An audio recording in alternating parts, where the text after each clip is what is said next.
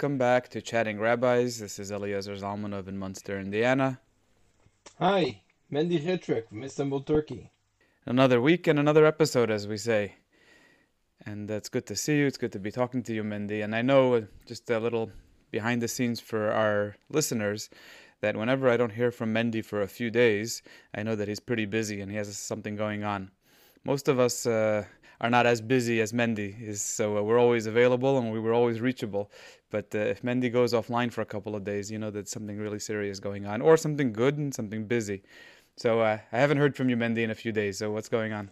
Um, yes, I am still online. You know, it's, one of the weak my weakest points, at least uh, as far as my kids and my wife are are concerned, is the fact that I'm always online, and I. It has become, and I think we spoke about it before, some people have uh, come to be, uh, to, you know, they've become very used to the fact that I respond immediately on WhatsApp and email. And if uh, 10 15 minutes pass and they did not get the response, they start sending frantic emails and messages. And what happened? How come we didn't respond yet?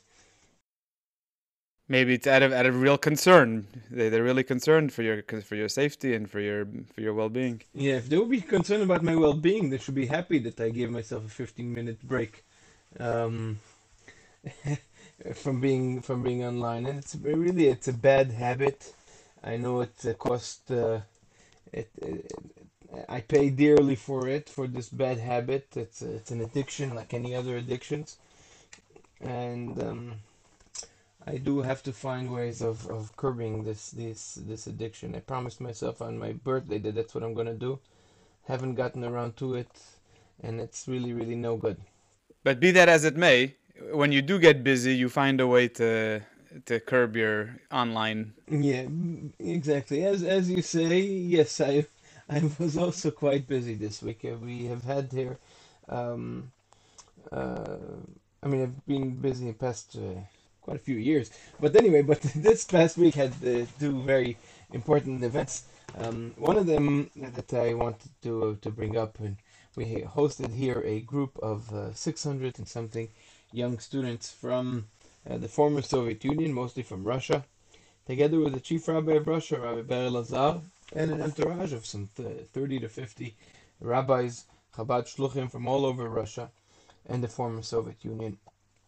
Um, these uh, youngsters came with a group of called Yahad or Eurostars, whatever they call it, um, and that is uh, the, these kids, uh, students, or I think uh, past teenage uh, youngsters, have a, uh, a certain curriculum which they have to cover during the year, prepared by JLI, Jewish Learning Institute from New York and if they attend a certain amount of classes or go through uh, various courses, they are then um, taken on a grand trip somewhere in uh, in Europe, or you know, but a grand trip, and usually uh, um, pre-war or pre-special operation Russia, whatever way you want to call it, they would uh, charter two planes and have a trip either to Auschwitz or to, and from there to some other European capital, and have a whole week um, treat for those kids. And the purpose, the multi-purpose of this trip is first of all to get the youngsters to, to get to know each other, and hopefully you have Jewish continuity from there. And um, the learning in itself, connecting them to, Jewish heritage, to Jewish community, um, to strengthening their affiliation to the Jewish community, to their history, to our shared history. I think it's really, really a beautiful, beautiful um, program, which uh, the Chabad in Russia um, is really investing a lot, a lot of resources, money. It's it's a huge, huge cost to pick up to do an event like that. It's not in your hometown. It's not the Crown Heights one weekend Shabbos or teenage or whatever it is. It is a, a week long, um, very entertainment filled weekend. Um, has to be filled of entertainment. It has to be both appropriate Jewishly and entertaining for the youth at this appropriate age. And it's it's quite a big undertaking, both uh, financially, um, know, in all aspects. Logistically, uh, you know, gonna feed uh, an army for for ten days, traveling army, I mean, buses, tours. You said this was before the war. That's right, pre-war. This year, uh, I think last year they, they flew to Morocco, and this year they came to Turkey. They uh, they got on a cruise that cruise ship that was fully rented for this these youngsters. Picked them up in uh, in Russia, and had a few stops in uh, in Turkey in various cities, and they stopped over for two days here in Istanbul. They came. Um, they were received yesterday by the chief rabbi, the Chacham Bashi of Turkey, and the leaders of the Turkish Jewish community at the Neve Shalom synagogue.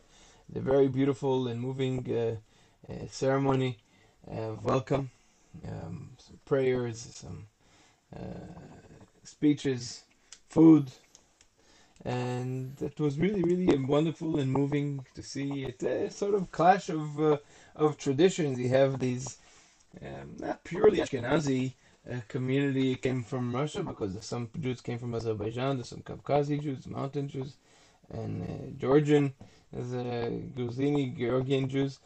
But still uh, coming here to Istanbul, to the Neve Shalom synagogue, which is the seat of the Sephardic uh, traditions of Turkey, and having them all together, it was it's quite wonderful. Wonderful undertaking, wonderful.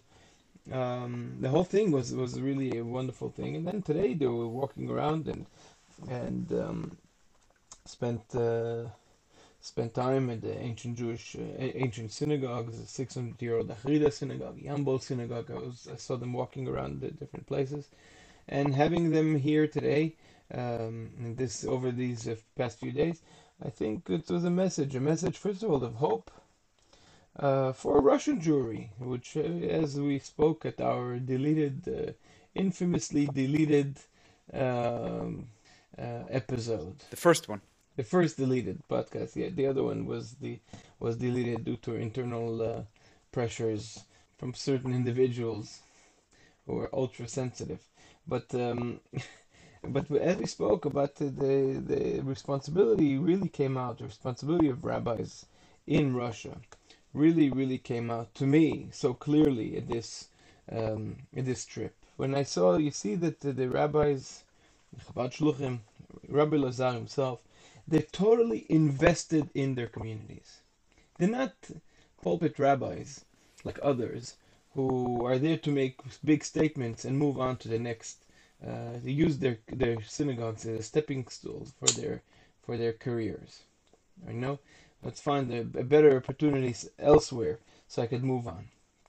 They are investing their lives, their times, their everything with the and for the future of their community. Right. The only the only Chabad rabbis in Russia that I know of, correct me if I'm wrong, the only Chabad rabbis in Russia that left in uh, recent years were those that were forced to leave, and nobody left willingly. Nobody left by their own I'm choice. sure some people did did leave by their own choices. You know, it, Chabad, uh, even though it is a lifelong commitment, doesn't mean that uh, some people can't make it. Our own grandfather couldn't make it in Brazil; he moved on. Right. That's why. That's why I said in, in recent years, more specifically, in uh, relating to the conflict. The I could be wrong, but my understanding is that the shluchim don't leave unless they have no choice, and that sometimes no choice can mean whether it's not it's not working out for you, it's not uh, working out financially or from a security perspective.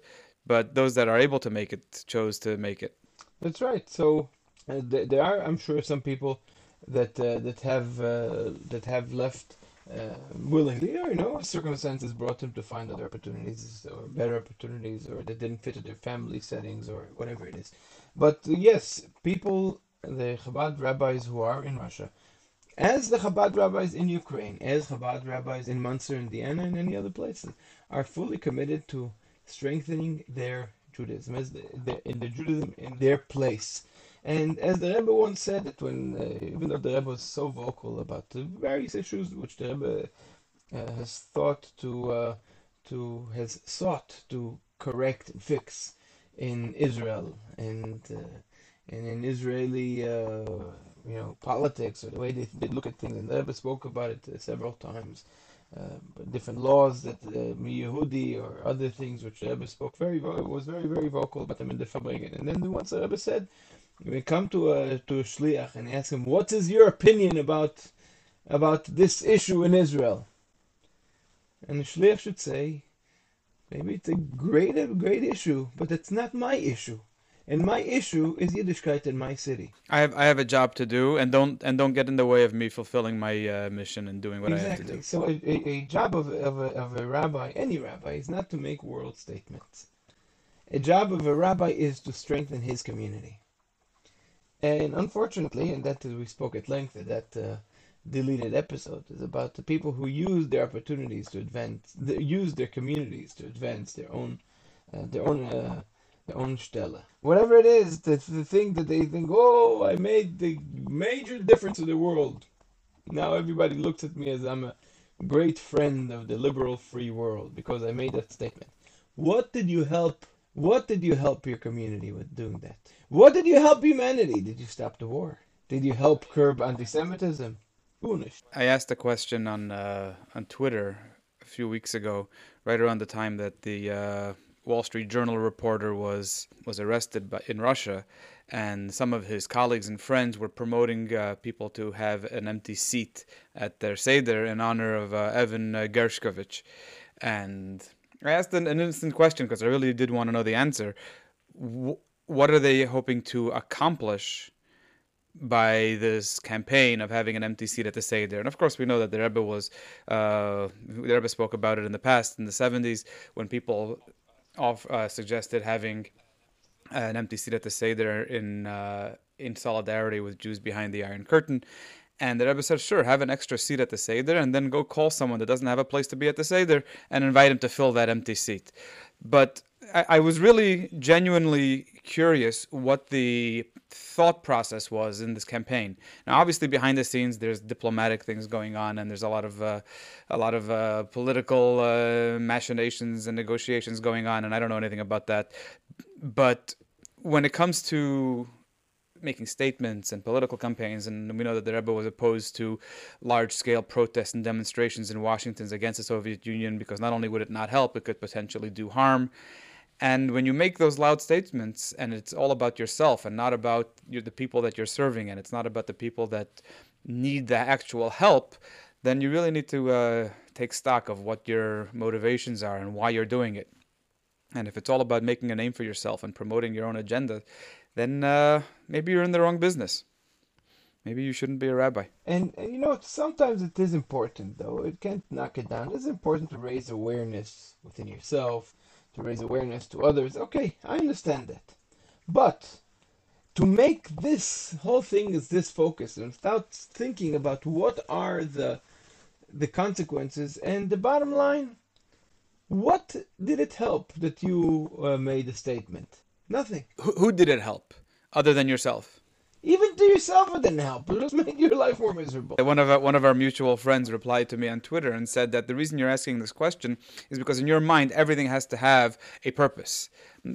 Other people don't think that way. You were raised as a Lubavitcher, as a shliach, as a chassid of the Rebbe, that every moment of your life, every waking moment of your life has to have a reason, and you have a mission, and everything that you do has to be in order to fulfill that mission. And other people aren't like that. I don't know if I necessarily agreed with him, but at least to put things in perspective. Some people do things just because, without a reason. And I guess I, I, I can accept that. I don't have to agree with it, but I can accept it. Mm-hmm.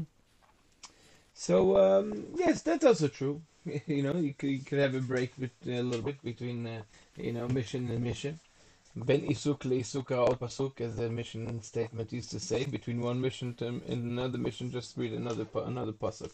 But still, um, the the beauty of having these uh, so many rabbis together and, and you know spending so so long as a as the chief rabbi of Azerbaijan, our good friend Shneur Segal, uh, yeshiva mate Shneur Segal. Uh, so he told me, listen, I spent uh, five days, no phone reception, and spent five days talking to, uh, to the students uh, from from Azerbaijan. I think they, you know, it's it's an eye opener for them it's an eye opener for the rabbis. You know, the rabbis uh, learn to see what are the challenges and things that youth, uh, which are maybe half their age or even less, uh, have to deal with or deal with.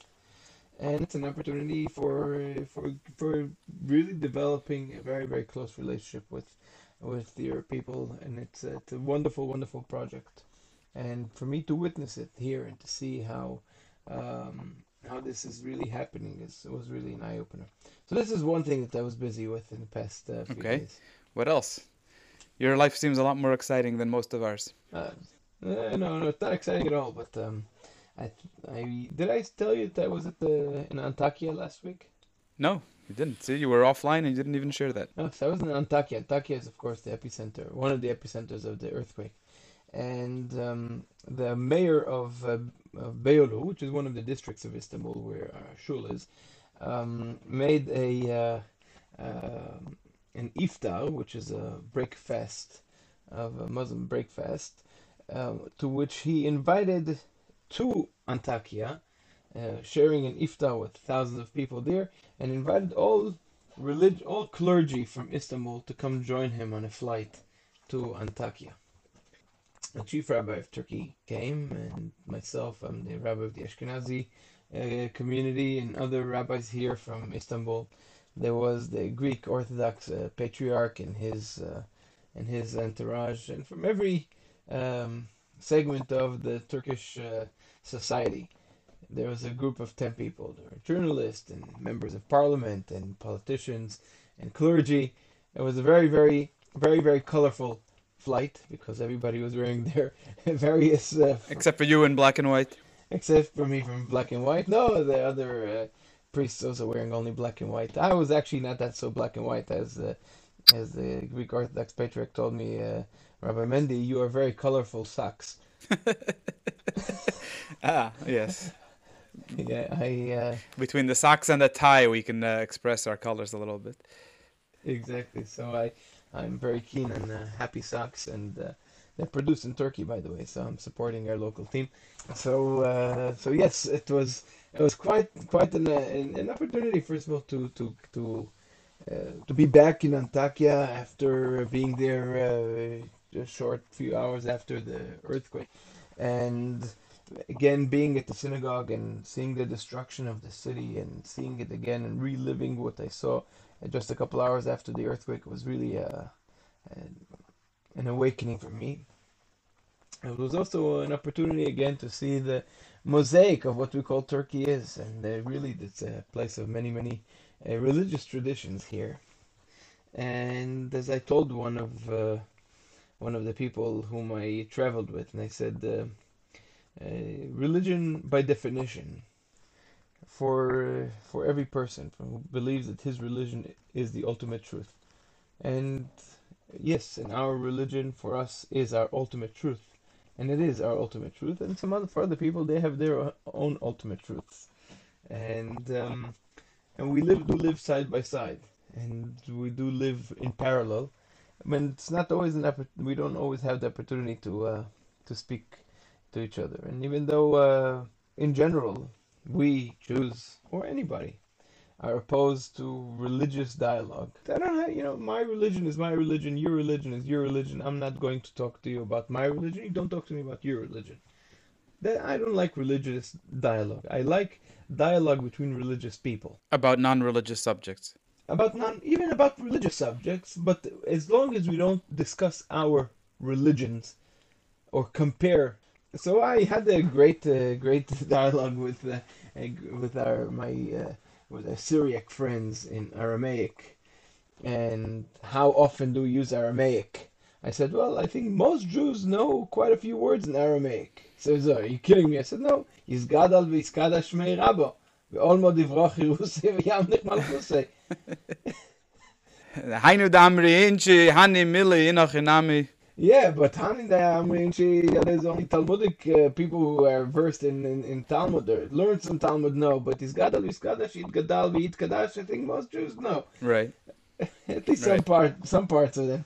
And I started saying that, and you know, it sounds very familiar. He understood every word. Because he uses Aramaic as his day to day. Okay, that's a, a little bit of a different dialect. And I also f- found out that uh, we had our our flight was delayed, so we were sitting in some uh, in some uh, coffee shop, and uh, me and the other rabbis we could only eat you know um, pistachios, and everybody else was was having uh, ice cream and chocolate and and food. And we were so the, uh, the guy asked me, "Why you guys not eating anything?" So we eat kosher. I said, "Well, you really keep all the laws it says in Deuteronomy and in Leviticus." It says, "I'm not really sure where it says it, but yes, we do keep all the laws." Then you know much more than us exactly the verse and so I said, "Yeah, of course." So then from there it came to a whole discussion about the Aramaic Yisgadal or Yifgadal or Yitgadal, and and so we had a whole discussion between myself and a Chaldean priest and a Syriac priest, and how they say lachmo. Lachmo means bread. So uh, the Chaldeans say lachma, like the Sephardic, and the, the Syriac says lachmo, like Ashkenazi. Like so, it was quite interesting that even in their uh, Aramaic, they have these two two different versions whether it is a patach is patach is you know kametz is kametz a patach is patach and it, it was quite but there's nothing about the kit about kitnius and pesach. They don't have that.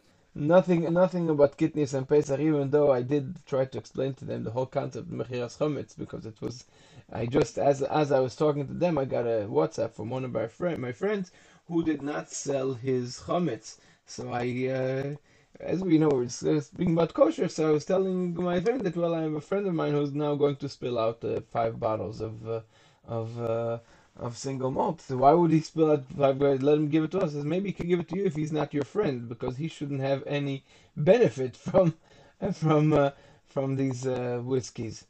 So, so that's me. Did you drink all your whiskey uh, in just before Passover? I says no. Uh, what happened? Well, I sold it. What do you mean you sold it? So I, so I, I took out the contract of how do you make Mechiras Chametz. And they're fascinated by the details. And read it to them in Aramaic. Uh, they they really thought that. Okay, never mind, they thought they're off the wall. But we we, we we also think we're off the wall. But they, but they, they also thought we were off the wall, but they didn't think that we were so to such a degree. But it was quite interesting. Yeah, you uh, you, you open your mind a little bit and uh, be willing to have conversations with people. And like you said, you don't have to have dialogue. You don't have to, you don't have to debate and compare your religions, but just to have this uh, ability to converse and communicate with people that have different lives than you and have different experiences than you. In America, it's a lot harder because it's pretty straightforward. Everybody's pretty much the same. Even people that have uh, other backgrounds, after a generation or two here, everybody pretty much lives the same type of life. Even the Jews in America, and Muslims, and Hindus, and people from other countries. Uh, there's the Polish uh, Americans, and Ukrainian Americans, and Indian Americans. Everybody at the end of the day, two or three generations later, even if they're still proud of their heritage and their lineage, but they consider themselves American first, and they have that common language. You go out, you go outside of America, and you you see a lot more of the diversity, and the and when you're able to come together, that's pretty fascinating. And that's why I like talking to you, Mendy, because at least through you, I get to experience all of these kinds of uh, diverse ideas and parts of the world. It was quite interesting, very very colorful, very uh, um, you know many many tones of black and white, and different types of hats and people, you know, it, it's so funny. People ask me, when do you graduate from this hat to that hat? Next time, explaining it. No, I'm not graduating from no hat. It's the same hat I have since my bar mitzvah. And then somebody say, why did he, why is my hat uh, more narrower than before? I said, well, it wasn't that I was lowered in rank. It's just I got a free hat at the Knesset Shluchim. and, the, and the only one that was left of my size was a narrow brim, and that's why that's how I got that. And then yeah, we came to discussion. It was quite it was quite fascinating and quite funny. And then they ask you how come you know from a Hasidic rabbi how come I don't have long payas. I explained to them that the Hasidic rabbis doesn't go by long payas. It's just that it depends on your background. Right. if I would have been a Hasidic rabbi from Hungary or from Romania, I probably have long payas. But you wouldn't be living in Istanbul at this point if you were a Hasidic rabbi from another uh, movement. Yeah, but you know, good, good. In theory, can be a Hasidic rabbi from an, from Hungary living in Istanbul. But if I would be a Hasidic rabbi who has his uh, ancestry comes from Poland, I would have long payas but tied under my yarmulke. Right. And if I would have, uh, uh, you know, so I explained that these that doesn't what that's not what makes a Hasidic rabbi Hasidic rabbi. A Hasidic rabbi, if we of you know you're attached to to, to a rebbe, to somebody who, to a guide who tells you what to do. But it, so anyway, it was it was quite an interesting interesting encounter. And going back to Antakya was also uh, an, an important awakening for me. And what can I say? is there rebuilding going on over there, or they're still cleaning right up? now, they're still cleaning up, and it's gonna take many, many years to rebuild. You know, it's an historic place, and you gotta uh, try to build it uh, true to its past, or you gotta just press reset and restart the whole city from new. And it's very, very difficult. With so many, you know, thousands and thousands of buildings that have to be taken apart, and not, not, not an Wow. easy situation. Not an easy situation. And we have elections coming up in this. Uh, in, in this country soon. So we know we wish all sides to be very successful and mutually successful. And I mean, hopefully, uh, there's good, there's good, good news, good, good news, and good stories to share. All right, Mendy. good talking to you, Eliezer. Gesund. care. I'll see you.